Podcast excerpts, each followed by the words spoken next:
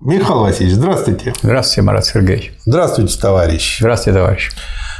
Дорогие отцы наших мыслей, прямо вот у темпора, у морис.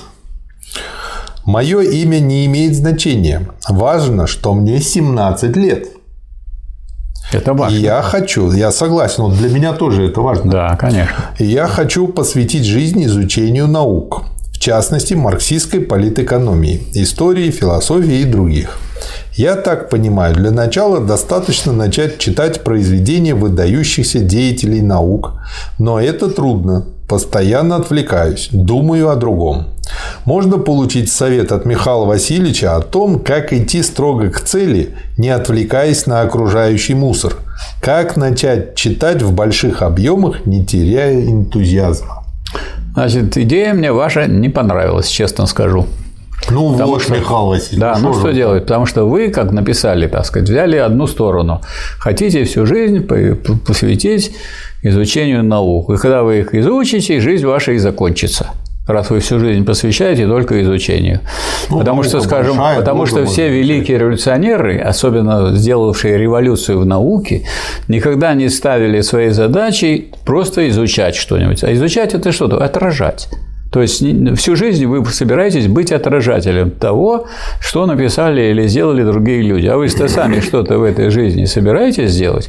Ну пусть вы сделаете меньше, чем Маркс, там, меньше, чем Энгельс, а может больше, чем Ленин потому что вам 17 лет, и поэтому я, например, уже не могу поставить такую задачу сделать больше, чем Ленин, а вы можете. У нас с вами неравенство в вашу пользу.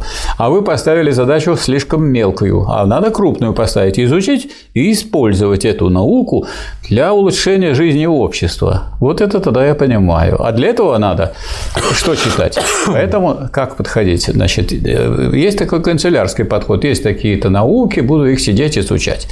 А есть такой другой подход вот, которую Ленин совет такой давал, э, вам он очень, я думаю, пригодится.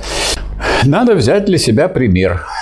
Пример Ленин в данном случае самый хороший. Поэтому надо взять вот за эту ниточку уцепиться. Читайте Ленина подряд. Как вы будете быстро читать, медленно. Можно его читать только для, чисто для психологической разгрузки и для того, чтобы вы не потерялись. И он вам подскажет, что делать в экономике почитать, что в философии почитать и так далее.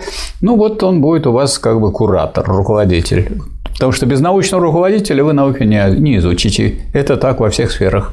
Ну, кстати, я могу подтвердить на собственном опыте, что чтение Ленина, оно как раз-таки мотивирует к тому, чтобы что-то делать. Конечно. И э, вот первый том, который мы сейчас издали, основной да. в ленинизме, соответствующий первый, первому тому ПСС, а он, в общем-то, написан, когда Ленину было 22-23 года. Да, на 5 лет вас старше всего. Да, но в 17 лет он уже один месяц Да, и вы будете смотреть, и будете сравнивать, что у Ленина было в этом возрасте. Это не означает, что мы в тюрьму призываем или там бомбить Нет. буржуев. Нет. Нет, а то вы можете поехать в Сибирь, как Ленин, на три года. Но я думаю, вопрос еще глубже, в том плане, что ну вот он начнет сейчас изучать, и первый вопрос, как себя мотивировать более усидчивым быть, то есть, грубо говоря, если не хватает силы воли, чтобы сидеть и читать долгие Значит, тексты. я хочу сказать, что Маркса иногда трудновато понять, не все вы поймете.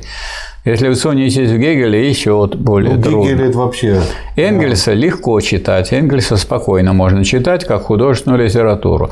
Но все таки вот ниточкой такой, вот яркой, конечно, является вот э, произведение Ленина, потому что это уникальное. Он э, написал все вместе с ходом истории. То есть вы изучаете и историю, и проблемы, и историю страны, и историю революции, и идеи, и все это, так сказать, живое и причем написано хорошим русским языком. Я, например, Ленина читал тогда, когда у меня ничего не получалось там угу. по своей по науке, потому что я изучал математику, потом я занимался политэкономией, а Ленина я читал, между прочим. И я думаю, что мне вот Ленин помог решить и эти вот задачи, ну, чисто научные там или чисто, так сказать, преподавательские, как вот получение там степени, потому что ты смотришь, и человек уже за это вот сколько написал, а ты в тоске сидишь и никак не можешь решить. И я думаю, еще хорошим мотиватором может быть тот факт, что а, до Энгельса, Маркса, Ленина и Сталина очень многие пытались построить общество благоденствия человеческого. Да. и дальше утопии не пошли. Не пошли. Это говорит о том, что, во-первых, они не в том направлении шли, у них ошибочные были взгляды. Во-вторых, э, о том, что коммунизм строится сообща, то есть, первая подсказка – не нужно сидеть и в одиночестве изучать Ленина, Сталина и дальше. Создайте кружок Кружок – это 2-3 человека уже достаточно, с которыми, э, с людьми, с которыми вы будете обсуждать, которым это тоже интересно, с которым вы будете продумывать различные ходы. Вы сможете вот также опосредованные дальше вопросы задавать Михаилу Васильевичу и будете получать ответы. Мало того, мы потихонечку сделаем видеобазу этих ответов на вопрос, которой вы всегда можете пользоваться. И это тоже вам поможет. Но а, обсуждая с другими, вы, во-первых, лучше понимаете, и это вам помогает. А во-вторых, вы как бы устраиваете негласное такое мини-соревнование. А я вот сегодня столько прочел, а вот Петя столько-то. И это тоже немножко подстегивает. В коллективе всегда проще, интереснее и лучше это делать. И вы как раз-таки тогда на своей собственной шкуре, на собственном опыте поймете, что такое понимается в определении человека, что его суть общественная. Вы через обучение начнете понимать, что не получится учиться самому. Вообще, как вы можете сами научиться чему-то серьезному без книг? А раз книга, значит, уже с кем-то общаетесь, Конечно. с тем, кто ее написал, по крайней мере. И а, получается, что это помогает. Но третий момент, на который вот я хочу еще обратить внимание, то, что та цель, которую вы себе ставите, цель погрузиться в изучение э, каких-то очень узких предметов, она как бы неплохая, но вряд ли это может быть целью жизни. Это все равно, что, как говорят, там цель жизни – вырастить дерево, посадить трех детей, значит, и, и жениться на доме. Вот. А как бы, ну, это мещанство. Это мещанский вариант цели. Конечно, нужно иметь детей, конечно, нужно иметь семью, конечно, нужно этому уделять мнение, конечно, нужно растить детей, вырастить их. Но это, это как бы это программа минимум. Это не может быть целью. Это как бы еще на уровне биологического существа человека. Построить э, дом – это тоже на уровне биологии. И животные себе строят дом. Поэтому... Бобры. Да, бобры. Они не только дом, они плотины целые строят. Да термиты, э, осы. Муравьи. Э, муравьи.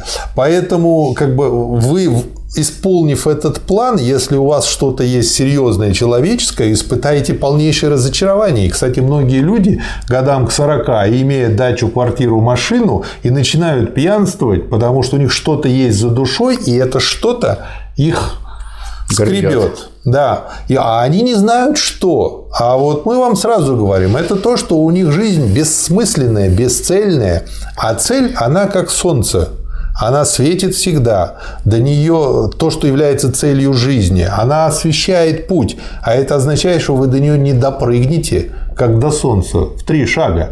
Поэтому ставьте себе серьезную цель, но чтобы она не была оторванной, вот этим страдали утописты, тот же Оуэн, например, какой умница, какой чистый человек, мы о нем будем делать запись отдельную. Один из социалистов-утопистов. Но он стал коммунистом. Да, потихонечку, практически. Но да. если посмотреть на его в молодости, там вот фотографии, литографии 30 лет, и э, какой у него взгляд, когда ему под 90 лет уже было, то есть видно, как он сильно во многом разочаровался. Вот что при этом человек 60 лет своей жизни потратил в борьбе за общее дело в своем и сделал очень много, реально много.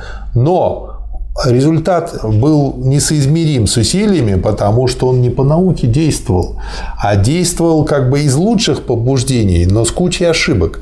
Вот чтобы не совершать таких ошибок, чтобы у вас получилось то, что вы хотите – изучайте теорию. И получается тогда вы теперь понимаете, для чего вы изучаете теорию, а с другой стороны, а, это понимание вам помогает и подстегивает вас изучать теорию и не спрыгивать с плеч гигантов и не бегать там за мелюзгой.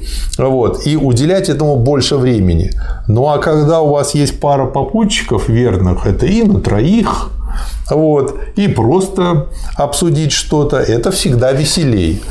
Поэтому да. вот что-то такое. Да, тут есть еще такой момент, что нам повезло. В том смысле, что вот Марксу и Энгельсу повезло, что к тому моменту, когда они были молодыми революционерами, но не очень, так сказать, понимали еще, как они будут делать революцию, Фейербах написала книгу «Сущность христианства», и они из идеалистов превратились в материалистов.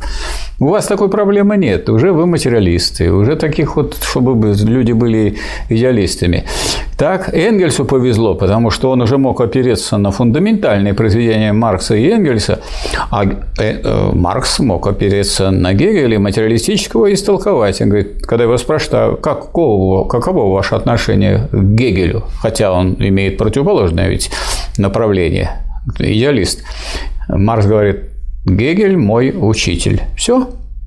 То есть выберите таких учителей надежных и идите вперед. То есть вам повезло еще больше. Да, вам повезло, потому что вам не надо блуждать, так сказать, в поиске. А тут просто это исторически еще не сложилось тогда. То есть, по существу, начиная с Маркса и Энгельса, только начинается правильное понимание мира и роли рабочего класса и борьбы с коммунизмом. Я вот еще что подумал, пока вы говорили, Михаил Васильевич. Тут очень важно понимать то, что вы выбираете это на всю жизнь. А это означает, что вы это должны делать каждый день по чуть-чуть, но каждый день. Это означает, что не надо пытаться как можно быстрее и сразу начать грести и делать. Вы выдохнетесь. То есть вы смотрите на это, как на э, это смотрят марафонцы. Ведь э, одно дело 100-метровку быстро пробежать и выложиться, а потом лежать и приходить в себя полдня. А другое дело 42 километра пробежать. Рассчитывайте свои силы по чуть-чуть, каждый день по капле, чтобы это вошло в привычку. А я бы это еще упростил. Вот вам э, не приходило в голову, что вы каждый день завтракаете, обедаете, ужинаете. Ужас, да? да, ужас. И каждый... это как завтрак. А, скажут, а, а на следующий день опять начинается. А что завтрак, обед, и так все время. Ну, только духовная пища, она тоже такая. Так вы должны привыкнуть эту день. духовную пищу да, сказать, но только надо себя еще и проявлять. То есть вы не, не только должны быть, так сказать, потребителями духовными, а вы должны быть и созидателями. А это уже другая, более крупная задача, но она опирается на, на подготовку, на изучение. Ну и здесь как минимум, если вы создадите кружок, ну или что-то подобное. Союз борьбы за освобождение рабочего класса, вот Ленин создавал. Да, а, или э, как бы что-то похожее или не похожее, но если вы будете помогать развиваться другим людям, людям. Это как раз-таки вот одно из самых главных коммунистических действий, Потом когда нас... люди помогают друг другу развиваться. Потом у нас есть какая-то и коллективная помощь. Вот фонд рабочей академии в союзе с Лен.ру, Ленинградском интернет-телевидении, создали Красный университет, где за короткое, в общем, время, ну, с учетом того, что занятия больше, чем раз в неделю, это может быть и тяжело сейчас при нынешней обстановке. Значит, за течение года можно получить общую картину развития, так сказать, марксизма марксизма, ленинизма. И это не значит, что это все, так сказать, на этом конец, а это значит, что это большое подспорье, что вам есть э, и поддержка. Вы можете потом самостоятельно собираться и обсуждать. А есть э, люди, которые постигли, которые могут изложить, которых можно спросить. И можно и очно учиться для ленинградцев, и можно и заочно. У нас люди из других стран учатся. Пожалуйста. Отлично. Сейчас интернет не мешает помогать. И тогда будет еще больше товарищей, да. будет еще больше да. помогать в мотивации. Да, пожалуйста. Вот, так что много вот сейчас, например, вы э, обратитесь, и вас не запишут. А в конце лета, пожалуйста, записывайтесь в Красный университет и по интернету будете, так сказать, присылать ответы на маленькие задания. А если человек никаких заданий не получается, у него нет обратной связи. А тут будет у вас какая-то помощь. В общем, помните про определение человека, оно подскажет вам. Да, человек есть общественный человек, общественное животное трудящаяся, разумная, говорящая. В общем, много там всего. Да. Спасибо, Михаил Васильевич. Вам спасибо. Спасибо, товарищ. Спасибо.